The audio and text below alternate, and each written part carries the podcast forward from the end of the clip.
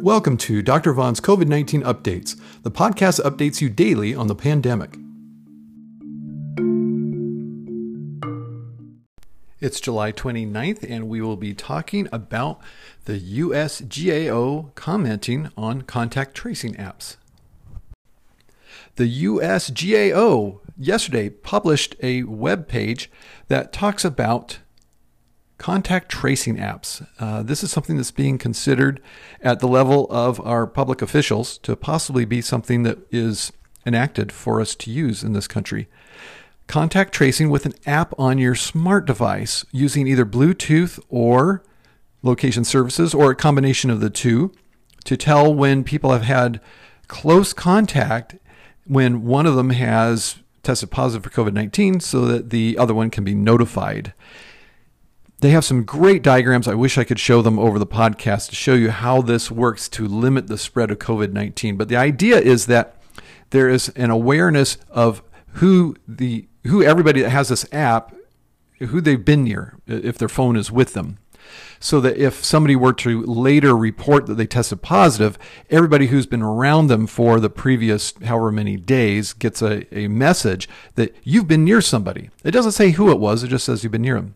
So there's a lot of variables to this that need to be worked out. One of them is, do we use Bluetooth or location services or both? Because there's potential errors to that. For example, you can be on the other side of a wall from somebody and still be within Bluetooth range.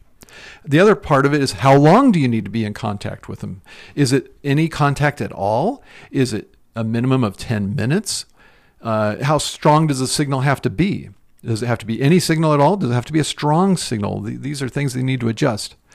And then there's different ways to do it. They have different models. One is where the phone is always checking with a database. Another one is where the database is checking with the phone, which sounds like the same thing, but I'm not good at explaining it. I do encourage anybody who can to look at the GAO.gov website that shows these great diagrams and explain it better than I can. There's also privacy concerns.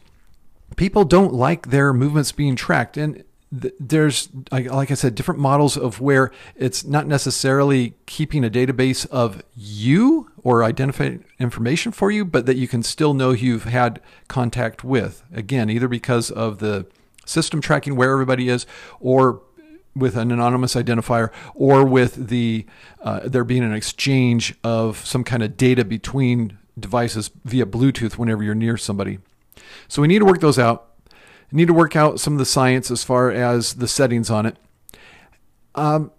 People talk about this as if it's an all or nothing thing. There is the option for this to be a voluntary activity, so the people who want to be a part of contact tracing apps and want to receive information if they've been in contact with someone, or voluntarily enter into their app if they test positive, that they would participate in it.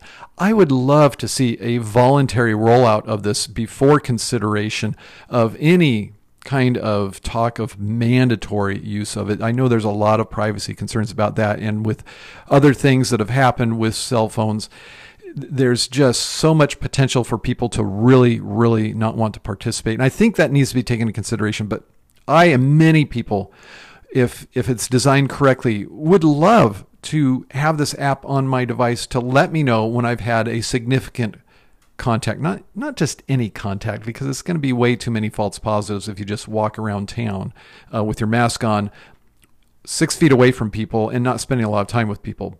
But a significant contact, something that's been tested and validated.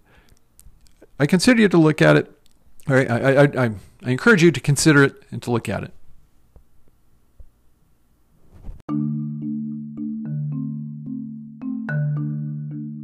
That's it for today. Please do tell your friends who are interested in COVID-19 pandemic updates to subscribe to this podcast. That would really be appreciated. Until next time, Dr. Mark Vaughn telling you to stay in good health.